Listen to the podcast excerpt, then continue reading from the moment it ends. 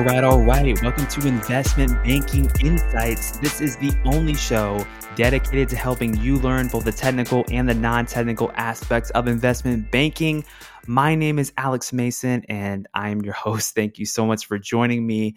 We're going through all of the technical aspects right now. That is really the season that we're in, getting our teeth into all this technical knowledge, and we just covered all the basics.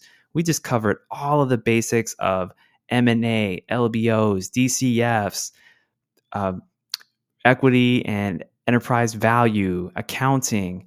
And now I'm just taking a few moments here with these next several episodes to just do a, a nice little summary of what the t- main takeaways are for each section as far as the the basic level of knowledge that I think is important to understand. And so last episode we talked about the basics of accounting, really summarizing the fact that it's really just all about the financial statements, understanding what they're about, understanding how they connect.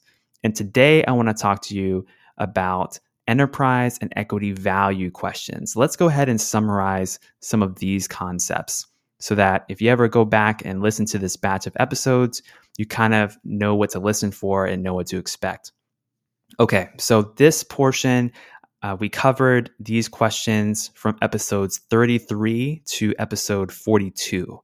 It's a little bit of a smaller section here because really there aren't as many like big concepts for you to learn as compared to other sections and there's a little bit less idiosyncrasies here. So it should be a little bit easier to handle than say discounted cash flow for for example, which is a little bit more involved. And I think the main thing for these types of questions is to understand really just fundamentally the definitions of what enterprise value and what equity value are. What is enterprise value? Well, remember that formula enterprise value equals debt plus your equity value plus your preferred stock plus your non controlling interest minus cash, right? Understand those components and then understand how to explain those things. Understand how to explain the fact that equity value is the value of the company that is owned by shareholders, whereas the enterprise value is the value of the company owned by all all holders, all owners both the credit holders as well as the shareholders. So you have to be able to explain those kinds of things and how to calculate the enterprise value, for example, if you were given the variables in the equation. And remember, it's not just about spitting out definitions. Nobody really, I think, likes that. It's kind of like one of the simplest forms of of knowledge, right? It's just memorizing something and repeating it back. But it goes beyond that. You have to be able to articulate how these concepts relate to each other. What do these concepts mean? Why are they important? And really, the other thing here, I think a, a big a big piece here to make sure that you don't miss is understand the effects of dilutive securities just at a basic level. Like, what are dilutive securities? Specifically, you want to cover what options are, you want to cover what convertible bonds are. And then once you understand those concepts, go ahead and run some calculations, run some scenarios with how you can calculate fully diluted equity value. Fully diluted equity value. And you want to be able to do that in a couple different scenarios.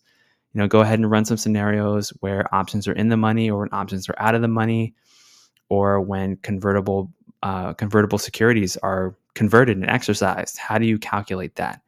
Uh, for example, you should know what the treasury stock method is and be able to put it into practice in when answering a question. And this is one that I personally am still working on, just getting to that second nature level of understanding because I haven't practiced it as much as I've practiced other concepts. But uh, but yeah, that's something that's important.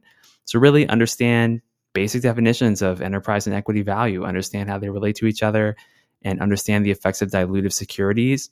And if you understand those things, I feel like you'll you'll pretty much understand the basics for these types of questions. I don't know if there's too many curveballs at the fundamental level at this in this topic, although I could be proven wrong, certainly.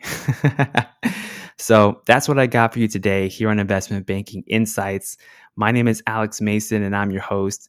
Next time, we're going to be looking at a summary of valuation type of questions. So be sure to join me there next. All right, take care.